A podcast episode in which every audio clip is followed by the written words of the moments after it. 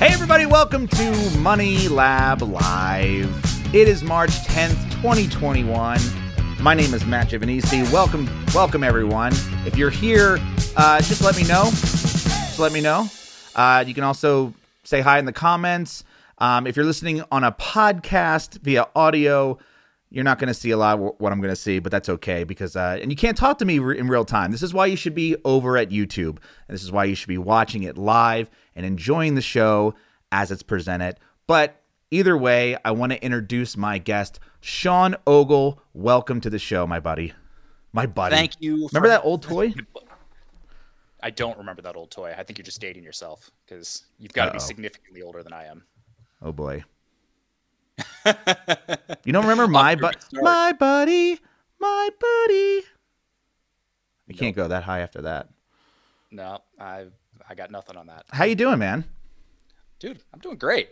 I'm uh I'm excited to be here. It's sunny here in Portland, which is a rarity in March, so I'm in a good mood. Yeah, that is a rarity. What do you uh what's it why is it so sunny? There's no rain? Isn't it the reason isn't isn't like March the rainy season?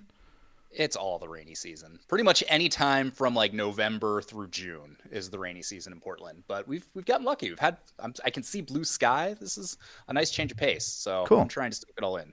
All right, awesome. Well, listen, um we're going to get started because I uh I bought these cool note cards.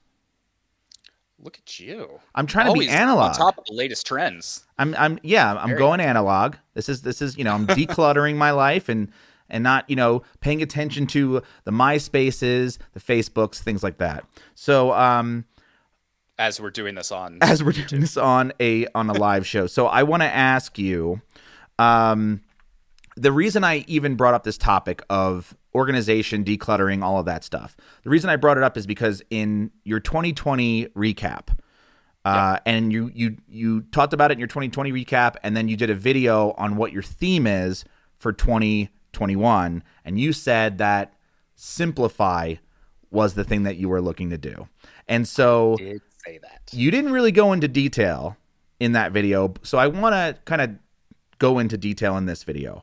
Um, Yeah. When you say simplify, what exactly do you mean? Is are you talking about life, business, or both? So all of the above. You get to a certain point where, like you, you know, I've you're on going on what 18 years doing this type of stuff. Probably. like 12, 12 years, and in that time, you basically just have a buildup of clutter. Like it can be digital clutter with the business as you get more websites and you get dor- more domains and you have more, you know, marketing services and tools that you're using. And then as you get older and as you have more success with the business, then you're building up the physical clutter in your house with all the stuff that you acquire and everything. And I just kind of reached a point um, over the holidays where I was like, God, I have got a lot of clutter in my life Yeah. and it's stressing me out. And so I was basically like, what better theme than to take 2021 and simplify it? You know, pare down my stuff. We're going to Marie Kondo the house.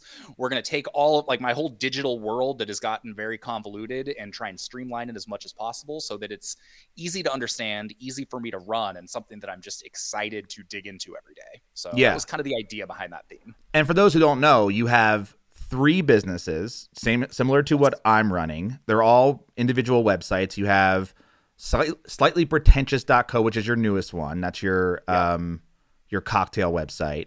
And then you Yeah. have your golf website breakin80.com and then you have locationrebel.com, which is I guess you're like the, the equivalent of Money Lab, your online business. Exactly. Okay. Travel entrepreneurship, how to build small businesses, all that kind of stuff. Okay.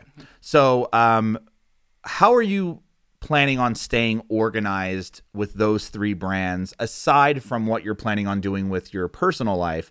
How are you going to take those? Like, I mean, you need to stop creating more and paring down and sort of like figuring out what's what. So, have you do you have a plan yet for what you're going to do? So the biggest thing for me is it's con- like I've always lived lived out of my inbox. So it's like, oh, I got this email. Okay, I'm going to use that as like my Mm. to do list. And then, you know, it's one thing to have one business or brand. And if you're first getting going, if you're just starting a blog or a website or whatever, then no one's paying attention. So you can just kind of do things on a whim and whenever you feel like it. And then hopefully it starts getting traction. But Location Rebel has been kind of my full time thing for a long time. And Breaking 80 has now kind of been a full time thing for a while. And Slightly Pretentious has been growing. So I've got all of these full time things. And I didn't have a very good system for managing all of that. And so the biggest thing for me so far this year that's really helped is essentially giving myself one place where I can put everything all my notes, all my ideas, all my plans, all my mm. schedule, all my projects, all my tasks. I had to have one go to place as opposed to having that spread around a bunch of different services. And so that's really what I've been focusing on over the course of the last, you know, month or so is to start adopting a service that I can, you know, kind of treat as you know my online brain where if it's not in there it doesn't exist and i something i can truly rely on. And what is that service? That service is notion. So you went with notion. I went with notion. So That's i've fine. been using asana for yeah. a few years now and i love asana. Like i think for project management it's better. Yeah thank um, you Anne. yeah but I wanted a place where I can have, you know, more personal stuff. I wanted to put all my writing, you know, do trying to build my daily writing habit again. Um, I wanted some of the database things. Like I've got a cocktail website, so I wanted one place where I can put all of my cocktails. So it's like if you come over and you're like, I want, you know, a mezcal cocktail that's strong, I can like go to those tags and it'll pop right up. Um, so I've really been trying to take all of these things that I've gotten, you know, Evernote and WordPress and Gmail and Asana and all this stuff that's spread around and just put them in one spot. And what are you currently using? What am I? Or what were you using before Notion? Asana mostly. Basically, okay. everything was kind of living in Asana. and then my writing, I would, you know, either put in like a Google Doc or it would be straight into WordPress, or I'd like write something and email it to myself. So I didn't have a one solid place where I could, you know, do everything. Right. So, so. you're deciding to go with Notion, and that's going to run all three of your brands, right? That's not just like a slightly pretentious thing. That's that's all three. No, the plan is, you know, Ooh. I'm still working on building it out, but the plan is that it's going to do everything. You know, it's personal, it's business, it's all three sites, and anything else that I need. Okay, so I mean, yeah, obviously you know, um, if anybody watches who's a fan of the show or a fan of me knows that I liked, I like Asana. I use Asana for pretty much all things. If it's not in Asana, it doesn't get done. That's my motto. And eh, are you like you, you basically, I think, this is, I think, part of what uh, getting things done is all about, right? That that book that everybody references. I forget the author's name. Yeah, but it's like uh, having David a Allen. David Allen. Well, yeah. So having that place where you can sort of like, if you have anything kind of floating in your mind, or you have something like kind of just piling up in your inbox, you can just take that and store it somewhere, whether you decide to use it or not but you need a, some sort of storage place for ideas and to dos and things that pile up and then organize from there, right? Totally. And I think that's really valuable. But one of the things I have realized is you look at a lot of, you know, like getting things done. Like that is a complicated to do list system that almost is creating more work by having to do it or when I joined Notion, obviously you've got all these like famous, you know, or relatively well-known YouTubers and people like Thomas Frank is a big one who's all about Notion. So I was like, great, I'm just gonna go like grab some of their templates, I'm gonna fire that up, and I'm gonna mm-hmm. be good to go. But again, their templates are so complicated and they require so much input and staying on top of things. I'm just yeah. like, I'm not that organized. And so I had to kind of like backtrack and say, you know what? That's going to be too much for me. I'm not going to do that work. That is not making my life more simple. And so right. I kind of had to develop my own way of doing things. I mean, to that point, you are essentially having to start from scratch because yes, you can take all of these templates, even even Asana for bloggers. Like you can take my template, but yeah, it when you look at it, you know, we're talking about two, three, four years of, and maybe in Thomas's case, like a year or whatever, because I know Notion's fairly new, but it's like he's got so many moving parts in his business, and he's just and he's got multiple people and the things just keep piling they get more complicated because that's what he's into right but right. At, with somebody like you you just start and you look at it and it's completely overwhelming because you're like well i mean I, you can look at it and say like i would love to be able to have this section for doing this and this section for doing that and then you take those templates you install them on your own system and all of a sudden you're like well i don't need that and i don't need that and i don't need that and so i think it's like um back when i started asana when i started using that the reason i started using it was because i had hired one writer and yeah I was like, I need a way to communicate with this writer that is not in email because then things will get lost. And so Yeah. it started with let me create one project, right? And just Yep. work with him and create this like system, but slowly over time. And Yes. as it as that happened, it got bigger and bigger and bigger. And now I can sell that as a process. But even if you start that way, and it's actually the first lesson is like, don't take this whole Don't course. copy what I'm doing right No. now. This is like going to be too much for you. Yeah. And so, um, does that mean are you do you have any plans with managing like getting rid of things to do? Like as as far as like stopping work on a project or a brand or anything like that? Yeah, yes and no. This is what I'm trying to figure out. And this is one of the problems you run into when you build things, build businesses around things that you love. So I'm into cocktails, I'm into golf, I'm into travel and entrepreneurship. So everyone's like, cool, just like sell one of those things. And I was like, the problem is, is all three of those enrich my life in different ways. And they make it more enjoyable to do that thing that I love because of all the opportunities that it opens up. So while yes, I would love to be like, you know what, I'm just gonna like stop working on Breaking 80 for a while. It's a little bit more difficult to do than just saying that. So what I have been trying to do is really distill down what are the things that I enjoy doing the most, what are the things that I have to do versus what can somebody else do, um, and what are the you know really differentiating between the urgent things that I can do that make me feel like I'm accomplishing something but aren't really pushing the business forward ver- versus the important things um, that really you know have high are high leverage activities that I know I can put time into and grow the business. So Well, you know, on that note, what are those things? Because um, um, in my notes here, I have double down on the right platform. Are you, and I mean that in in terms of mediums as well, right? Yeah. So first off, I'm a firm believer where if you start something, you shouldn't go like super wide. So, Mm. you know, you started Brew Cabin. Right. And let's say, you know, a lot of people will be like, cool, I'm going to start a Brew Cabin podcast and a YouTube channel. And we're going to do the Instagram and then I'm going to get on the Twitters and do the tweets and I'm going to have the blog and, you know, I'm going to create a whole course around it. And when you jump into that, you do that right away, then you spread yourself too thin. So you're making like 10% progress on 10 different things versus 100% progress on one thing. And so I'm a fan of saying, okay, you've got your website and you know that's going to be a thing. Pick one other medium that you are interested in and focus on that. So for me, with Breaking 80, I pretty much only focus on the blog and on Instagram. With Location Rebel, I pretty much only focus on the blog and the YouTube channel.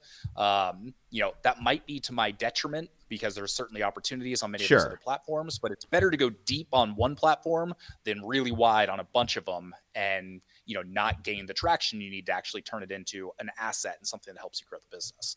So that's what it what is it for slightly pretentious? Is it just the blog?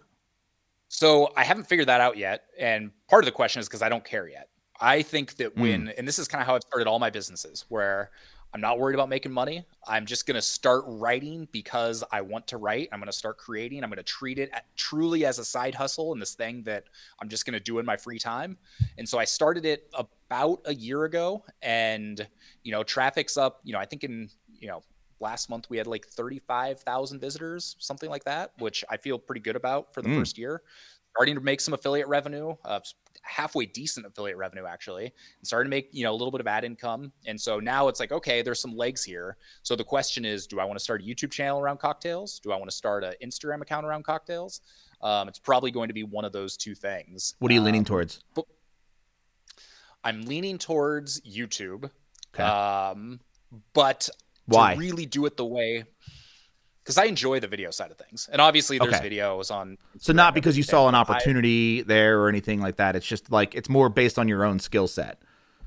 I think it's based on my own skill set. I've spent so much time going down the YouTube rabbit hole, you know, understanding, you know, the format and how to work and, you know, calls to action and all the stuff in YouTube. I feel like I'm finally getting, you know, to have a little bit of a handle on how that works. Um, and so, and I just enjoy the platform a lot more than Instagram. I like the idea of you have a video that's going to be there for people to watch a couple years down the road that they can search for, as opposed to everything just kind of being immediate with Instagram and then it's Well, done.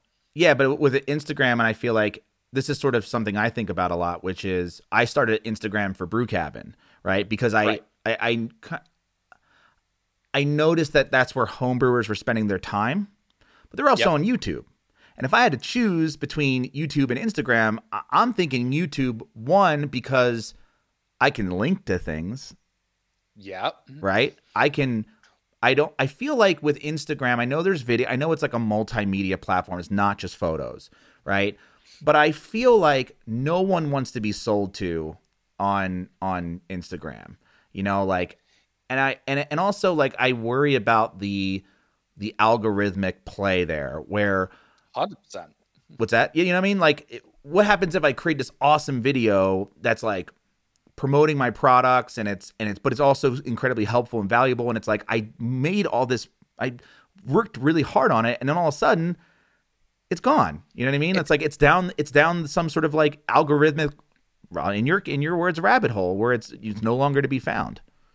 Exactly. And so I've just really, and I feel that way, you know, it's like I create like a beautiful photo, like golf photos. Like this thing is awesome. I love it. And, you know, depending on how the algorithm, and I mean, it's all out, YouTube's algorithm based at this point, but Sure. um, Sure. with Instagram, it's like I can have a great photo, and there was a shift about two years ago, and this I s- see this across so many of the people I've talked to, where basically everybody's you know likes get got like cut in half for your average post. You know, you might still have some take off or whatever, but it was just kind of like overnight we noticed that that was happening. So we're like, all right, well that kind of sucks, but I can have a great photo, and even if it does really well, you know, gets double the likes I would normally get in a day or two it's it's gone what does that get me whereas with youtube generally the longer things are around in my case they've ended up being more successful so for instance i had a video called how to start freelance writing for total beginners and the first two months it really didn't do anything um, and now if you search for freelance writing it's the first or second video to come up it's got 140000 views and that's one of the primary source of leads for my business if i had done that same video for instagram it would have been gone years ago right. not to mention the fact that i don't feel like people go to instagram to learn Right. whereas they go to youtube because they are actually trying to learn how to do That's a good point too. I didn't even think of that. But yeah, that makes total sense. Yeah. Yeah, especially if that's the type of Uh, business that you're doing. I mean, you're not just an influencer, you're not just an entertainer of any kind. You're trying to teach people. Yeah, it feels like Instagram isn't the place for that. And perhaps Well- even like well, go ahead. No, it's just to say, and you factor in the fact that YouTube is a search engine. You know, what's the, Sure. the second largest search engine in the world, whereas no one's going to Instagram searching for things. Yeah, so I think I mean ultimately you have to kind of figure out with your own business like where you want to put your time and effort into because there's there is there's a plethora of places that you can do it, but you have to figure out and I don't think anybody's really going to sit there and tell you. I think it's one of those things where you have to sit privately in your in a dark room and sort of think, you know, what makes the most sense for what I'm trying to do. You know, if you're running in your case like an affiliate marketing business, right? Is is Instagram right? Is LinkedIn correct? Is Facebook right? I know like and and and perhaps the mediums in which you promote those things on those platforms differ. And I know that a lot of people talk about th- the whole idea of repurposing. And so in your case, you're taking pictures for something like slightly pretentious, right? And you're taking pictures for the website. Why wouldn't you share them on Instagram? Well, I think that again, it goes back to how you're splitting your time. At some point, I've now got a bunch of cocktail photos that I will be able to use, whether it's for YouTube thumbnails or you know Instagram posts or whatever. But I don't want to just half-ass it. You don't want to just be like, "Cool, I'm gonna like go into Hootsuite and I'm gonna you know create a dozen posts for the next 12 days and just let it ride and do its thing. Like you want to actually build a community in the place where you're doing it because that's what builds trust, that's what builds true fans, and that's how you actually make significant money. Um, so I don't want to just like throw it up and say, oh, it should be here. That's kind of what I've done with Location Rebel. It's got an account, it's got, I don't know, 1,800 followers or something, but I don't really do much.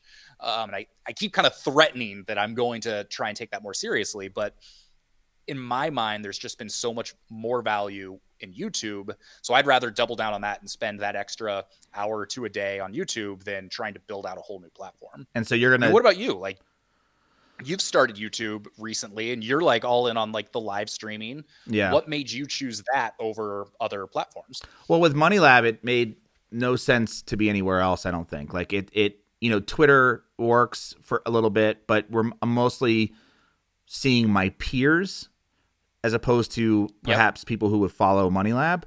And I mean, I love Twitter, but that's where I live, kind of like as a person, you know, as me, not as a brand. And um, Yeah. and so I was like, okay, I'm cool. And this is, you know, I have a Twitter account for Brew Cab and a Twitter account for Swim University, but I was like, you know, Twitter for me is like my personal, it's my only social media. I'm not on Facebook, I'm not on Instagram.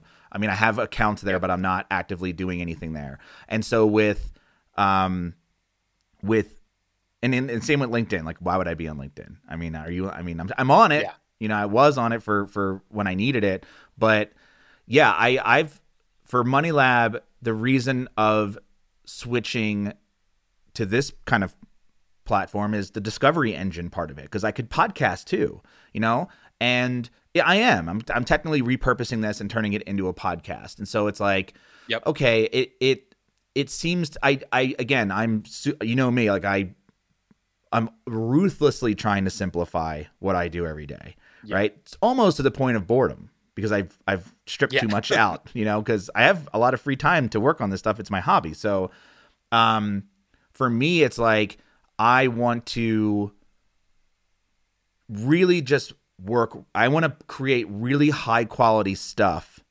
for two outlets per brand. And for Money Lab, it is the blog where I spend a lot of that time. It's YouTube channel, and then I guess email because I feel like email's pretty important. Yeah, I treat that as kind of a separate thing. I feel like that's kind Yeah. of part of the blog. I would agree. Uh, but yeah, that goes back to exactly my point. You have two channels, you focus Yeah. on that, and you're going to get a lot more mileage out of doing that than I think trying to have half a dozen different channels, but not putting as much time and effort into each one. Yeah. So, um, moving on to uh, something you had mentioned in your 2020 recap, and I think you are notoriously bad at this, but you tell me. Um, Notoriously bad at a lot of things. well, aren't we all? Uh, knowing your numbers, yep. are you? Do you I should probably know those. You should probably know those, right? You, Marcus Lemonis, right? You should you should know what what you know, and and Shark Tank and things like that. Like know what your Yep. sales are, know what your traffic is, all of those things. But um, as a as a means of simpl- simplification, I feel like this is another area where people can they can sort of have like their numbers in all different areas because you have Google Analytics. You could, you know, buy some other software that has its own analytics. Facebook has its own analytics. Twitter has its own analytics. YouTube has its own analytics. Um, are you sort of thinking about setting up any sort of like one place to rule them all, like you did for Notion? Uh, it's something that's been on my radar. It hasn't become a priority yet. You know, Why not? when I talked about knowing my numbers, you know, the one thing is I've gotten pretty good at selling Location Rebel Academy memberships, making affiliate income, you know, getting, you know, we've got a membership site for Breaking 80, we've like making sales. So that's kind of always been my focus. But I haven't really gone down to distill, okay, what's my conversion rate on this landing page? Or what's my conversion rate on this email? Or how much did this specific email make me? Hmm. And I know there's another layer deeper I can go where I'm essentially treating this as a real business as opposed to kind of a lifestyle business where you're just getting more serious about it all and really trying to analyze and optimize. And it's a fine line because I want to do that because I think I could significantly add to the bottom line by just being a little more cognizant of what's working, what's not, and iterating quickly. But at the same time, I have a lifestyle business. I have prioritized doing things in life and the the freedom that this business gives me as opposed to just focusing on the business and scaling as fast as I can and making my business my hobby. I love, you know, working on my businesses, but I also love all of my hobbies, all of the things that I like to do away from a computer.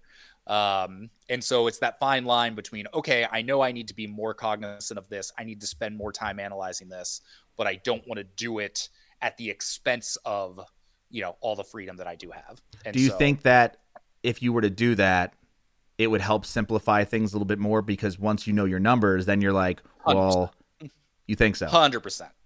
It's like it's a cop out to say it's like oh I don't want to like it, to get in the way of my lifestyle or because really it's just setting up the systems and Mm. then those systems are going to make your life easier.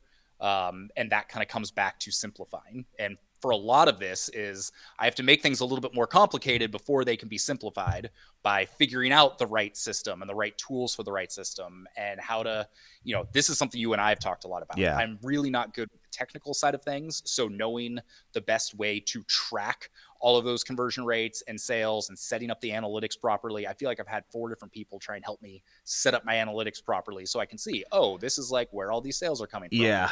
And it yeah. never ends up being something I can rely on. And I need to just make that a priority and say, okay, let's take the time. We're going to do this. It's going to make your life easier in the future. It's also going to make you more money in the future. So this is something that's important and you need to, you know, put some consideration into. Right. Um, I want to talk about um, your strategy for doing short YouTube videos real quick. And then um, okay. after we talk about that, I want to get into Q&A. So if anybody has any okay. questions, I know Susan has a couple of questions which we will definitely answer. But if you have any questions, please leave them in the chat. If you're listening to this on a podcast, I'm sorry. Uh, I should probably like maybe send out an email out like if you have questions prior to me talking to Sean about this specific topic, you know, you should you should send in your questions and we can answer them live on the show. Maybe I'll incorporate that. Maybe I have to put that in Asana as a recurring task for myself to do. Well, maybe we can plan this more than the day before, and I will send out an email too. We'll have all sorts of questions. You know, Sorry, things that things that I do wrong, and and if I were if I had my systems a little tighter in place. you know which is is funny because for those of you that don't know matt real well he might have the best systems of anybody i yeah know. look at this so card looking for someone to learn from he's the guy to do it that's a system right there baby um oh yeah so tell me about the i've, I've been i love them you're doing these um short they're they're shorts. You're calling them shorts. Is this is this and this is not a thing in YouTube, right? It's not like a new area of YouTube that I don't know about. Oh no, this is very much a new thing in YouTube. That's not just something I created. oh, all right. I didn't know that. This this is a this is a thing. Ew. Um, so you're not familiar with YouTube Shorts? Uh, I'm wearing YouTube Shorts, but I'm not familiar with the digital concept.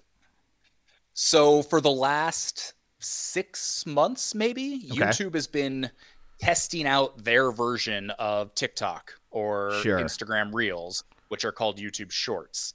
Um, and they haven't nailed everything with it yet because, you know, basically I create a video, you hashtag it shorts, has to be under 60 seconds, but it still goes into, you know, my list of all the videos I've made it also has to be vertical. So it's kind of annoying if someone goes to all my recent videos, they click on it and they're like, oh, this isn't like one of your main videos. It's 45 seconds and it's vertical. Um, but it is also, you know, um, super helpful for being able to create content relatively quickly um, you know, I normally try and do two videos a week, but I had a kid two months ago. Hmm. Um, mm. There's lots going on with you know all the different businesses, so I can record you know three, four, five of them at a time. You know, have my editor edit them, post them, and it right. takes a fraction of the time as a regular YouTube video. Um, and the the big quest, what you're trying to do with these shorts, is to get added into the short shelf which is within the YouTube app. And that's how you get significant traffic to these, where it's basically you know youtube saying okay we're getting enough click-through rates we're getting high enough watch time people are interested in this we're going to promote it a little bit more heavily um, i have yet to crack the code on that i think one of my videos i've done four at this point ended yeah. up in there for about three hours got a few hundred views and then kind of fell off again you know so.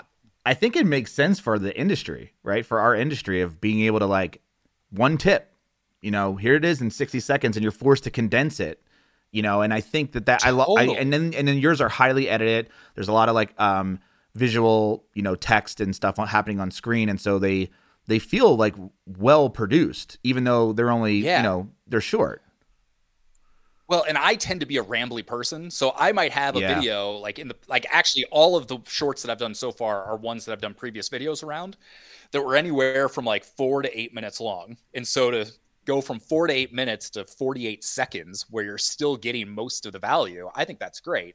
Not to mention, you have kind of an unlimited well of content to choose from. I mean, you can essentially take any top 10 video or 10 tips video you've ever done and create a short around just one of those tips. Um, right. And so the, jury's still out on whether or not it's going to help the channel, if it's yeah. going to see growth. Um, but you're, you know, te- you're testing. Like I said, it. I'm not. I'm testing it, and, and it's still YouTube. It's know, still like the thing that you're doubling down on, which I think is cool. Exactly, and I the way I look at that is I think YouTube wants and Instagram, I think all of any of these social media platforms, they want to see people utilizing all of the tools they have. Mm, so they want to see right. you posting community stuff. They want to see you doing stories. They want to see you posting videos, doing live streams. And the more of those boxes you're ticking, the more you're engaging with the platform, the more they're going to reward you for it. And I don't know if that's true. That's just logically kind of seems how it should work to me. So I want to kind of continue testing out all these things. I'd love to start getting into some of the live stream stuff that you're doing mm-hmm. and just see how it works. Because, like I said, aside from the blog with Location Rebel and the website and email, you know, YouTube has been the thing I've gone kind of all in on over the past year or two. And what is your goal with YouTube? Is it the same goal that you have with your website? Is it is it getting email subscribers? Is that it? Yes. So it's interesting to think about because most people, when they, you know, hop on YouTube, they're like, I want to be a YouTuber. I want YouTube to be my business. Well, for me, I don't really care about being a YouTuber. Like, I don't care that much about my subscriber count. What I care about is am I able to build trust with an audience, find new people, um, and then get them onto the email list. And that has worked remarkably well. And so, um, it's been interesting to see because you're like, you know, I get on average seven, 800 new subscribers a month, which is not nothing, but it's certainly not the like meteoric rise that a lot of people have had. Um, but I get a high percentage of people that click one of my landing pages. I think the my main landing page converts at 54% right now. Um, and so half the people that are going there are signing up for my email list, and that's where the vast majority of my Location Rebel Academy members are coming from, which is my and, kind of premium membership site um, training. Right, and that and like so you created an opt-in page specifically for people coming from YouTube. Yep. And are you um like how are are you directing them there in the video or are you doing it just in the description? So I I've kind of learned and I've been lazy about it, but when I do a call to action somewhere in the middle ish of the video, somewhere between, you know, the one third of the way through and two thirds of the way through mark, um, I get a huge bump in people that sign up. And usually it's only, you know, a 10 or 20 second pitch, but it's like, say it's a video about freelance writing. It's like, hey, I got a freelance writing guide. Go to locationrebel.com slash FWG. Uh, you got a six day course and this guide that is going to walk you through everything we're talking about in this video. Check it out. And doing and that, that, yeah. Um, and then having the link in the description where they can easily go click on it. That is the sole reason I chose, or not the sole reason, but one of the big reasons why I chose YouTube over doing a podcast. Because in a podcast, there's no easy way for someone to go and click that link and go sign up. Whereas YouTube, that's right. kind of what it was built for in a lot of ways. Um, I have one last question for you. Shoot. How are you limiting distractions in your life to to work on your business, or are you you know, like I know you just had a kid. Um, I know you are sort of addicted to the phone stuff. Yeah, uh, I am also. 100%. So how are you doing that? Because I have some things that I've been trying. Well, I would love to hear your things. Um, honestly, the biggest thing that has helped was having a kid. Where, and you might experience this a little bit. It's That's like the hack. the last decade it kind of is. but for the last decade, I have literally had as much free time as I want. I, I can work on whatever I want, whenever I want. And now I'm sitting back. I was like, damn, what did I do with my life? Like when I had all this free time, um, I got distracted. But now, because I'll generally get on an average day, maybe three to four hours a day at this point to work on the business. So the thing I have done is every Sunday I go through and I schedule like by the minute, you know, this is exactly what I'm going to be working on at this time. And I do that for Monday, Tuesday, Wednesday. And then on Wednesday, I kind of say, okay, like, how did that go? Let's reconvene. And I do that for Thursday, Friday, Saturday. Um, and that has made a big difference because so often with what we do, there is an unlimited number of things we could or should be working on. Um, and so when you sit down to do it, if you don't know what that is, it can be really easy to say, well, this is like the most important thing I need to do, but it's kind of hard. So I don't feel like doing that. So I, I could do this other thing, but I don't want to do that because I should be doing this other thing. Right. And then you just waste all your time on YouTube or thinking about what to do. So by planning all that ahead of time and then saying, as soon as I sit down, I know I've got to do this. After that, I know I'm going to do this. That has been huge for me. And then knowing that I don't have unlimited time anymore. I've only got say t- a two hour block with which to do it. Yeah. And there's a very a crying baby is a very real deadline or Sure. a wife that wants to not be dealing with the crying baby. Right. Um That's not going to last forever. that- it's not going to last forever, but hopefully, you know, I can kind of continue this strategy of actually putting in the calendar, planning exactly what I'm going to do, as opposed to just saying four hour work period. Yeah. it's too vague. right. But what about Um, you? What are you doing? I mean, for me, it's like it's it's obviously I'm pretty good at working. I like I like coming down here and and just kind of zoning out and working, but it's the phone in the morning specifically. Like I will just I will wake up and I will just sit there and just scroll. Like Totally. um when I was on Instagram for Brew Cabin and I've I've gotten off of it now. I've literally deleted the app off my phone. I, I just can't because I just found myself sitting there sort of scrolling and then like thinking I should take a picture of something in my brewery or something to, to share and then like having to constantly think about that but not really ever having a plan.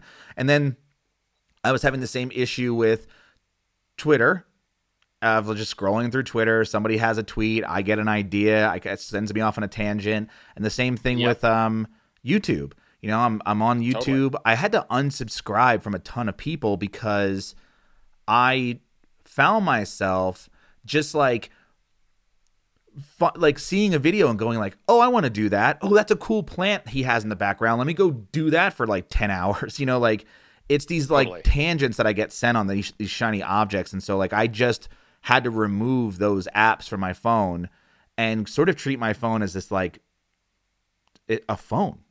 like, like well, and I don't know, know. rotary. Did, did you run into the issue with all of those things as I'm mindlessly scrolling?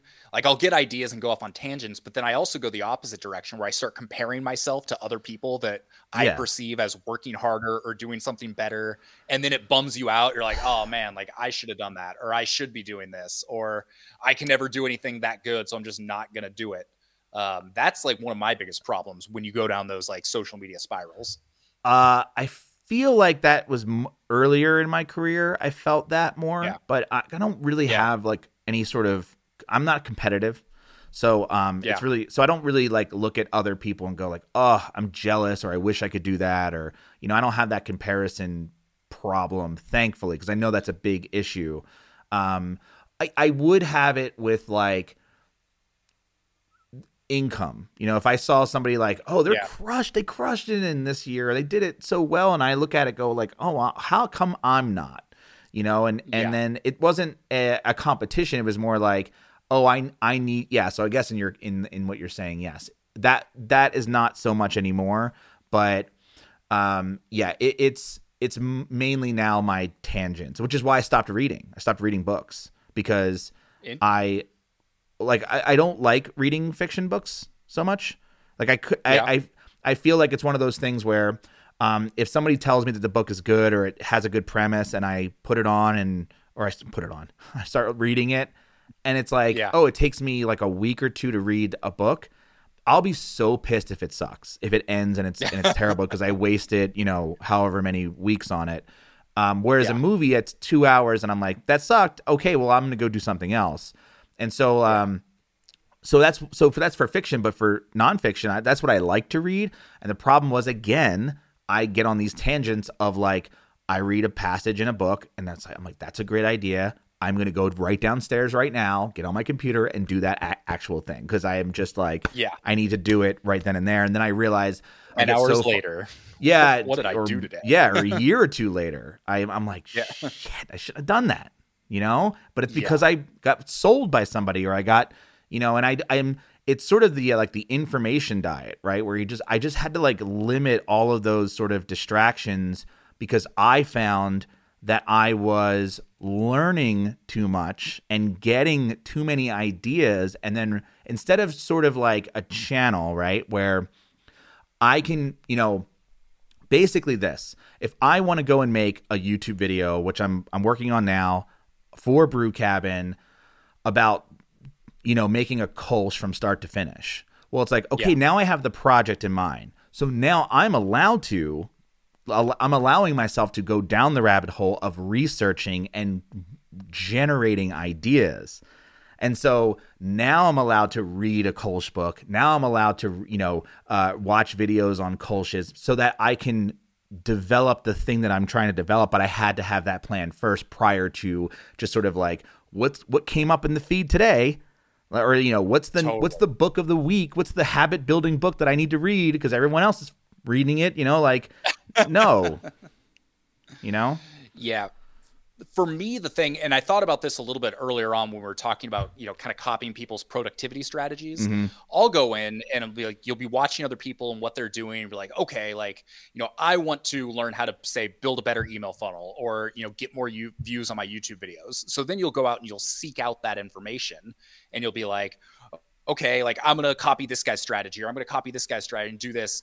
And what happens is you stop creating or you stop thinking creatively for yourself. You stop saying, oh, what's going to work best for me? I'm going to copy like what that other person's doing. And so when I'm going like yeah. down the rabbit hole of content, you start getting all these ideas and then you start like, whether consciously or subconsciously emulating what other people and are you doing. Start doing things that are not working. Going, Exactly. And it's never going to work for you. So one of the best things I've, you know, been able to do is kind of taking a step back and say, okay, like, you know, what do I want to do? What do I think is going to be a fit for my brand? You know, you can maybe get some inspiration from other people, but the things that have worked best for me are when I said, okay, like no one's done this. Like cool that's what i'm going to do or no one's done videos like this within you know my industry you know on youtube or whatever. And that's similar to what happened i think with you and your you know reverse osmosis water video which took off. You're like cool no one's doing videos like this so you know there's no template for it but because you were able to think creatively you created something that's really cool that the industry hasn't seen. So yeah. that's kind of and a tangent but something i'm thinking a lot about. no but I, I think it's true like i sat it's like i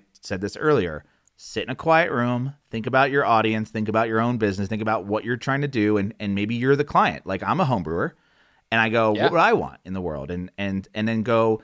Then you have to seek out those things that make sense for that, and I think. um yeah, it's so funny because I'm working on a sales funnel right now for Swim University, and I'm sort of like, and I'm you know I'm, I'm working with Miles Beckler to sort of come up with this strategy, and yep. obviously he's doing it with two different audiences that he works with and and sort of applying it sort of a, in a general purpose for me but there are definitely pieces of that where I'm like, you know what? I I sat there. I don't even have to test this. I know that that part, that little thing, yeah. isn't going to work for my audience.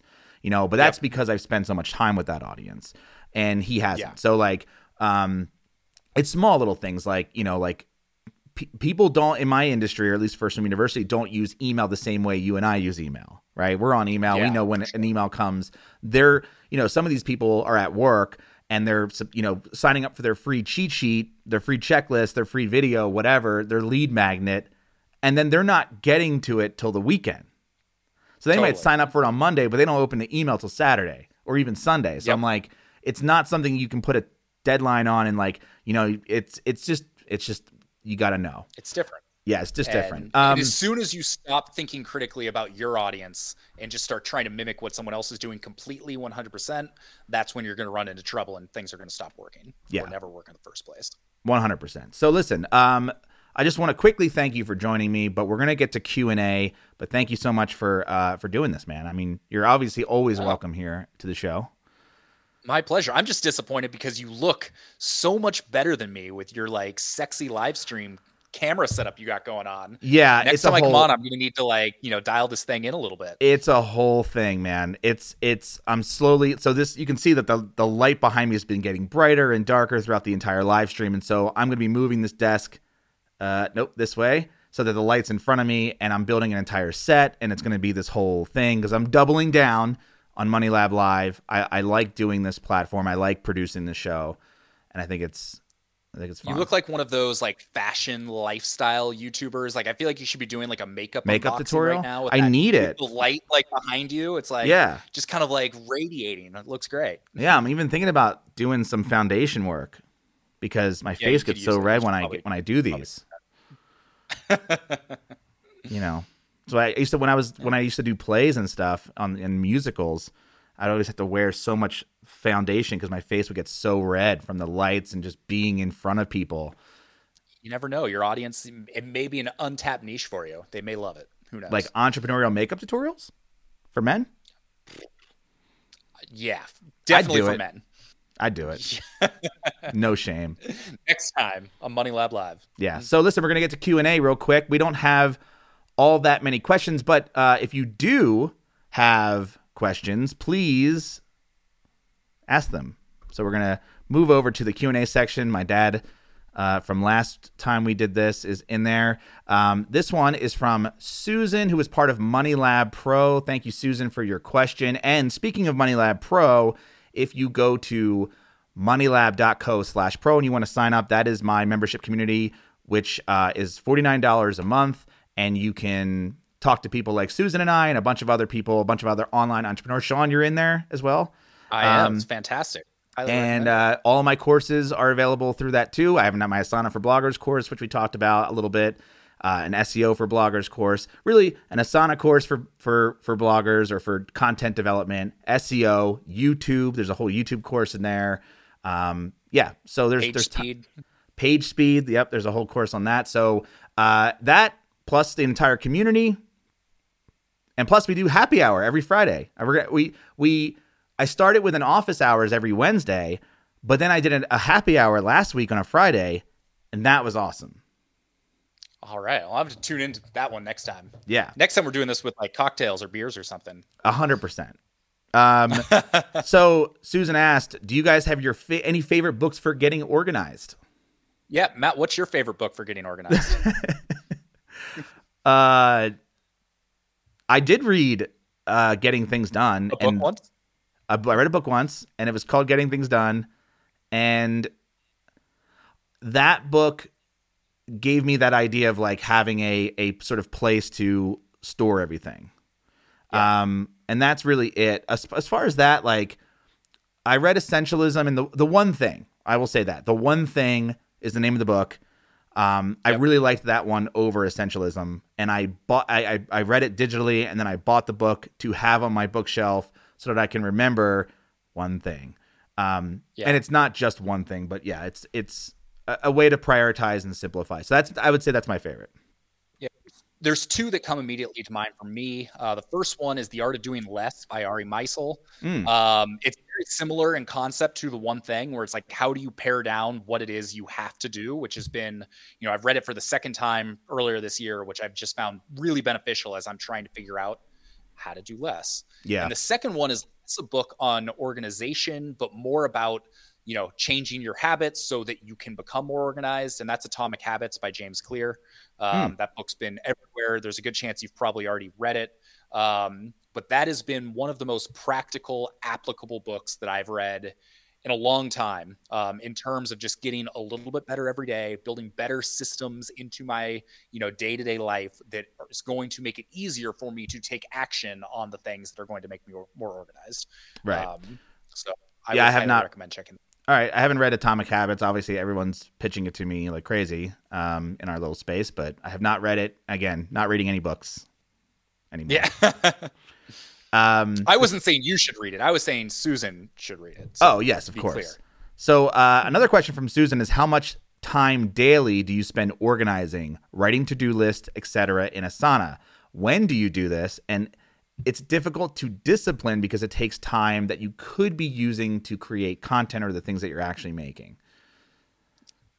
Totally. So for me, this is where, you know, that Sunday afternoon comes in really handy. For the week. I try and do all of my organizing, all of my to-do lists. I set aside time on Sunday afternoon every week. Um, that way I don't have to think about it when I'm in my more creative periods, you know, to wake up first thing Monday morning and be like, okay, like I'm going to spend an hour creating my plan for the week. You know, that's one of my most productive times. Um, so I try and do a less productive time where it's like, you know, Sunday, I'm relaxed. Uh, I've had a couple days over the weekend to kind of think about the things that are stressing me out. Like, what are the things I want to get done for this next week? So I found that's just a really good time to, you know, basically say, okay, I'm 20 minutes, 30 minutes, an hour, whatever it is for you. Uh, that's a great way to do it. So yeah, I do mine um, at, at the end of every night if I find the time to do it, and it's mainly because um, at the end of every night or in the beginning of the morning, I usually sort of um, so the way I do it in Asana, and I don't know if I talked about this in the course or not, but I have a strategic 2020 or 2021 board. So I have one board with uh, you know, like a Trello board or in Asana, like a you know a, a Kanban board, I believe they're actually called. And so I have January, February, March, April, May, all the way through the whole year, and that whole board is called 2021. And what I do is I like to have th- that's really big picture all year sort of stuff. Like you know, in this month I'm focused on accomplishing like this main task. So in February, it was creating my first online video course for Brew Cabin, right? And so, yes, I did other things within that. You know, I do have other recurring tasks that happen, but that month was like, if I got that done, good. And I try to build that out as far in the future as I can. So I you know, I'm not a five year plan kind of person. I'm more of like a quarterly plan type of person. Like I'll, I'll know what I'm doing until the end of March or the end of April, and then I have to go and redo that again. And so that's sort of like, and then the other thing I do is at the beginning of every month, sort of look at what's you know what's going to happen, and and it's I have plenty of like I think I have a lot of time to just sort of like think about that stuff, but most of the time it's creating content. So I don't I don't like planning. The thing I the thing I love about that is when you do it on a weekly basis and you don't have that overarching thing, it can be really easy to only focus on, you know, call it the urgent things. It's like, okay, I've got to write this blog post, I've got to answer these emails, I've got to set up my YouTube descriptions or whatever, all the things that kind of have to get done. But then mm. you do those and you feel productive and you're like, sweet, cool and then next week you do the same thing and then the same thing and you're not making room for those really important things like creating a course or creating a new marketing funnel. Right. Um, so I, I really like the way you set that up for the year and that's something i might adopt a little bit more. Cool. Um, this other one is and i think i'm not sure where this was in our conversation but uh, were you able to strike a balance from that in the beginning or is this something that you built over time? And i would imagine it's over time yeah, for me, I've always done a pretty good job of the work life balance. Like, I'm not sure exactly where this was coming from, but I mean, from like the day I left my job, and I don't don't adhere to this quite as much now, but for the first like six, seven years, I always had a rule that I would choose fun over work. So if an opportunity came up that was going to be fun, that would enhance my life in some way, I would prioritize that over work. And I still 70, 80% of the time hold true to that because those are the thing I'm not going to remember sitting down and writing a blog post. But if someone's like, "Hey, do you want to go wine tasting this afternoon?" Then you're like, "Yeah, like yeah. that'll be great. Let's go do it." Um, and so, probably to my detriment, like Matt is really good. You can sit down and for 12 hours you can bang out work, and you can do that for five days in a row, and then you might at the end of it be like, "Huh, maybe I should have, you know, done something else this week." But sure you feel good about the work, whatever. Yeah. I'm kind of the opposite, where it's like, you know, I'll go out and golf, or I'll go take a trip, or I'll go do whatever, and I probably should be spending a little bit more time on the business itself. But I've, you know, I've always had a pretty good balance there. I would say that I have a more of a work. I'm more balanced towards work than I am life. Um, yeah. But I, I, in work is my like hobby, so it's really hard to like. Yeah. I like it a lot, so I don't ever consider it too much of a problem. Except when I do get in those flow states that you mentioned, I end up being kind of a zombie afterwards. So it's I'm yeah. not a pleasant person to be around after a flow state because I'm just like like Good. dead shark eyes. Yeah. yeah. Yeah. Um if you guys were to restart, what would you do? Would you offer uh, lower tier to do it yourself products or would you offer higher tier stuff? So I'm a firm believer of this kind of like three step process. So if I was starting over from scratch and I had no job, I had no online presence, I'd follow this three step process. The first one is build yourself an online training ground. And by that, I mean building a website. So it could be a blog, it could be a, you know, freelance services business, but you have to have a way to get hands on with the things you want to learn. So by creating, say, a blog, you're learning copywriting, you're learning SEO, you're learning the basics of design, you're learning how to become a better writer. Um, that would be the first thing I would do. The second mm. thing is freelance. I would do, become a freelance writer because I think that's the easiest way to start making yeah. real income quickly. Or freelance um, anything, whatever you're good at, right? Freelance anything, whatever your skills are. I think yeah. freelance writing is got some of the lowest barriers to entry because you don't need to know, say, SEO or you don't need to be like a graphic designer or anything. Um, And then once you've kind of used that to build up your skills, build momentum, build up your revenue, that's when you then say, okay, I'm going to start this, you know, more passive income oriented business, whether that's, you know, a blog or a membership site or a YouTube channel or whatever it is. Yeah. Um, because you don't have the stress of about having to make money right away.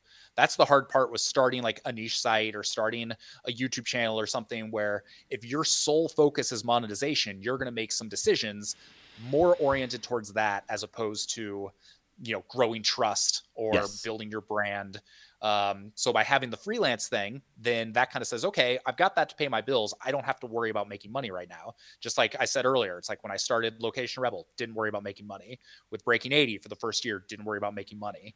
Uh, with Slightly Pretentious for the first year, didn't worry about doing so it. So you're like, you're sure, you're putting more emphasis on doing the right thing for the website because you're trying to build an audience as opposed to trying to monetize it right out of the, right out of the gate. Exactly. Yeah. So okay. it's like cool, like monetize via freelance because there's a huge demand for it. It's a skill you probably already have, a great way to pay the bills. And then if you do that for a couple years while you then build up whatever that other brand is you want, you can monetize it in the right way, which ultimately is going to make it a lot more successful than if you just like start from the beginning and all of your posts are nothing but like blatant affiliate posts where it's clear that you're just trying to make a quick buck. Right. So that's how I would start if I were starting over from scratch.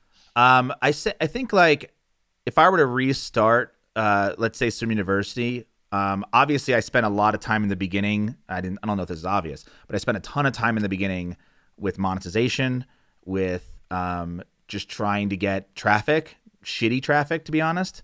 Uh, and I think I would have done exa- well. I did kind of exactly what you did, but much later. So I ended up doing freelance design work, freelance website design work, while I spent the rest of the time working on doing high quality videos for Swim University, high quality articles, like really sort of putting all my all into those articles, really yeah. like putting all my effort into the design of Swim University and and speed and all of that stuff while I was making enough money through website design, you know, clients. And yes, it does split your time, but the audience that you're going to grow during that time for your main business, it's an asset. You're building like an an, an asset yes. That isn't it's going to pay off with time. And then I was able to create a product from that. And I wish I would have created product sooner. And I'm very happy that I'm in the lower tier. And I've always kind of believed in this too. It's like I know that I could be charging a ton of money for something like you know, I, uh, YouTube for bloggers, which was a course that Steph and I made, it's like it's huge.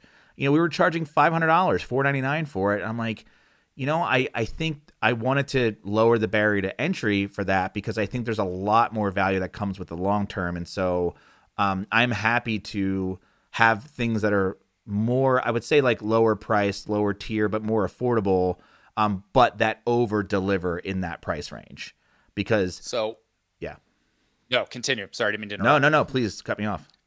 Uh, I wasn't being sarcastic, by the way.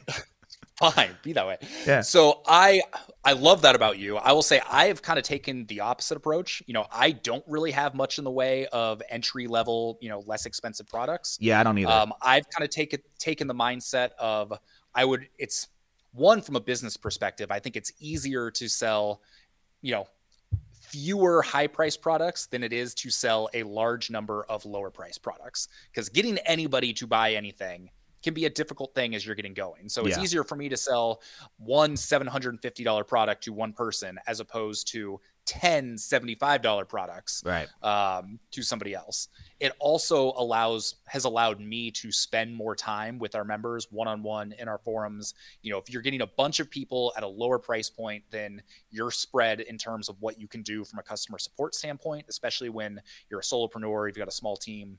Yeah. Um, so for me, going you know the higher price product is something that I actually feel pretty strongly about and has worked out well. Yeah, and I and I think the bottom line to that is like super high quality, right? Because like yeah. you're you're saying you some you put a ton of time and effort into creating something like the Location Rebel Academy, right? Is that the name of it? Yep. Okay. Yep. Um, I didn't know if it was Academy or something else, but like you, you put all this time and effort into making this big thing, and like you're charging appropriately for it, and and that makes sense for your audience also, right? It's like thinking Yes. about your audience and, and thinking about how you want to spend your time, and that makes sense to me. Um, and for me, it's similar, but I think I put a lot of effort into the quality of it, but then kind of like charge what I think my audience fits better with what their priorities are because my the like for example swim university is not a product that everyone wants and is like wanting to change their lives for the better they just want a clear pool right they don't it's it's it's their you know they're not trying to get better at anything they're just trying to get a result The great quickly. thing about that though is it's not a product people want, but it's a product people need. need yeah They're like, I need to clean my pool. Yeah. It's green right now. right As opposed to like, I want to be able to quit my job and travel the world kind of thing. So, you know i'm i i have a pond now and i don't know how to take care of it Ooh, and it's time. yeah and so like i Pond. I I want to uh if there was like a pond course and I'm sure there there is that's like good I would be all over that right now but I had a hard time finding that not that I'm saying I'm going to make that business because we're talking about simplification here but yeah that was that's something that I'm just like thinking about right now but um and another another question um and I don't know how to say your name, so I'm not even going to attempt it uh, to not be to not embarrass myself. But you can see it on the screen, and if you're listening to the podcast, uh, that's it. Um, do you have a weekly routine, daily routine, a routine that you follow, a theme that you follow? Um, I used to do this, and I don't do this anymore, to be honest. I don't really either. Like I Okay. by default right now, I have a little bit more of a routine because we've got a two month old. Yeah, so okay, Basically, like my but wife. it's not a like, productive routine. no, it's basically like between six thirty and nine thirty every morning. I have the baby, and Yep. then from like ten thirty to like three is kind of my work time. But that can all vary. I don't really have themes around it. So Um, here's what I'll say about that because I David Lynch, who's a famous director, produced my favorite television show, Twin Peaks, um, or directed it and, and created it. He um, and if you've ever watched any David Lynch stuff, um, you'll know what I mean by this. But uh, he is a very hard proponent of having a very strict routine, um, like in, in, in almost like psychopathic, you know, level of of Yeah. routine. Um, because he believes that when you have routines in place like that, it frees the mind up for like extreme creativity, right? Yeah. And that makes sense because you look at somebody like Obama who had talked about like he he has somebody else pick out his like suits every day so that he doesn't have to make the decision in the morning. And or like Steve Jobs wearing like black shirt every day. yeah, There you go. that's my outfit. Um, so I think like thinking about it that way is really cool, but also I think about like you know the people that routine and track everything and like that sucks. That's a sucky life. Yeah. You know what I mean? Totally. like sorry, go ahead. no, I don't want that. I'm just saying. I also, like I I'm not detail oriented enough. Like that's why I said like I got rid of so many of these like templates and everything because they were too complicated. Yeah. It's like I in some ways I wish I were that person, but I'm just not. I would rather think of every day as a new like opportunity, a new challenge, as Yeah. opposed to being so rigid in your routines that you don't leave, you know, a place for spontaneity, I guess. Yeah. And maybe that's why I'm not extremely creative. 100%. So, uh, last question, and then we'll wrap things up. Uh, again, thank you everyone for joining. If you like this video, if you like this podcast, uh, you know, do that. I'm not even going to say it, but do it. Uh, and you know what I'm talking about because apparently it helps with our, you know, getting discovered, our algorithm, our views, all of those things. If you're listening to this podcast, uh, tell your friends about the show. You know, if you're if it's something you're interested in and, and you think somebody else would be interested in it, that would be great. Uh, Sean, send an email out to your massive list of people telling them to tune in every single week at two o'clock Eastern Standard Time to watch Money Lab live. Um, I got you. Yeah, pay for ads for me on Facebook, Instagram, LinkedIn, YouTube. I'll, do that. I got you there too. You know, five thousand dollar a month budget. I appreciate that. That's that's why you're on the show to to do favors like that for me. I appreciate it. As long as you name a beer after me, I want. uh What do you want it? What do you own want it called? I'm not sure yet, but Okay. I want a beer. Because I'm not just going to call it the Sean Ogle. I mean, that's a great name, but I think we can do better than that. That that sounds like more like a cocktail. There's a story about how I got the ogle on a cocktail menu at a cocktail bar in Portland. Do we have time? No, we don't have time. Next, next, next show. Next show. Next show. Uh, last question. Everyday Home Repair says, "What is your take on sponsors? I have a YouTube channel with a solid traction, three million v- views per month. I'm debating taking some sponsors, but worried about work. We're worried about the work managing those relationships. Do you have any sort of insight into that? Uh, my thought is try it out. Do one and see how you feel about it.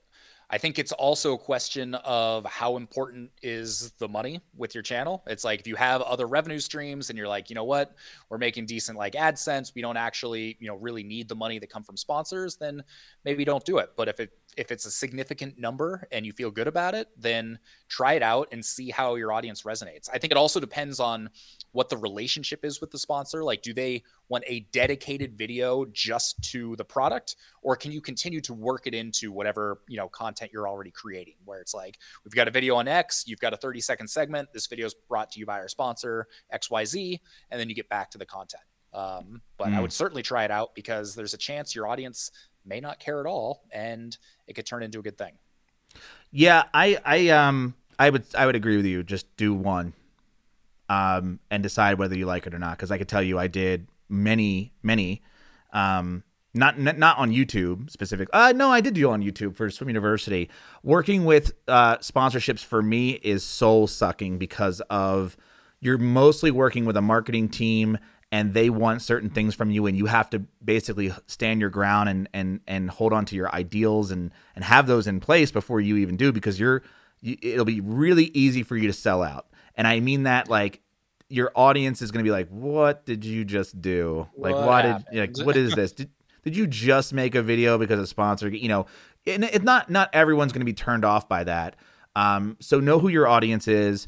Um know who you are know what your morals are in that because I know like I I I stop watching a lot of like homebrewers and other channels who sort of t- constantly their their content is based on who the next um you know who the next sponsor is. And i'm just like well now i know this is not this is not coming from a place of uh of you know on, it's not even honesty. It's it's just like that's just how I feel about it. You know, I think it also depends on how much content you create. Like yes. if you're literally doing like a daily video and sure. one out of every seven is a sponsor video, that's fine. But if you're posting one video a week and then all of a sudden, you know, two videos out of the month are directly related to the sponsor, then that you know feels a little disingenuous. Yeah, and and just and to the second part of that question about managing the relationships. uh yeah, if that's not your thing, if that's not what you're into, um, you'll learn that quick because I can tell you that that is, you know, managing relationships in a very regimented uh, way is not for me. I I like uh, I'm more of a casual relationship developer, and so uh, when you have to like follow up with people and and have like that like when you have to put people into a spreadsheet is when things for me start to get a little like hairy. And and that's exactly what it is and but it's it can be very lucrative but the other thing you need to worry about too is you you end up on a wheel, a hamster wheel that you can never get off because once you start relying on that con on that income from those sponsorships, you have to keep delivering that or else that money just dries up. There is no like, you know, continual income stream from that. You know, it's it's a The other thing I've seen a lot is that a lot of creators have these sponsorship deals throughout like they'll do it at the beginning of the year, they'll have a year-long sponsorship where they're contractually obligated to do X amount of videos and they're burnt out and don't want to create the videos. And so now the only videos I'm seeing some of these creators make are the sponsored videos because they have to do them. Right. And you don't want to fall into that camp either. So no. just kind of be aware of how you're feeling about your content. So, I mean, that's it. Digital decluttering, simplifying our businesses. We can talk more about this in future episodes, but thank you so much, Sean, for jo- joining me today on Money Lab Live. My pleasure. Thanks for having me. Say goodbye to the audience. Bye, audience. Bye.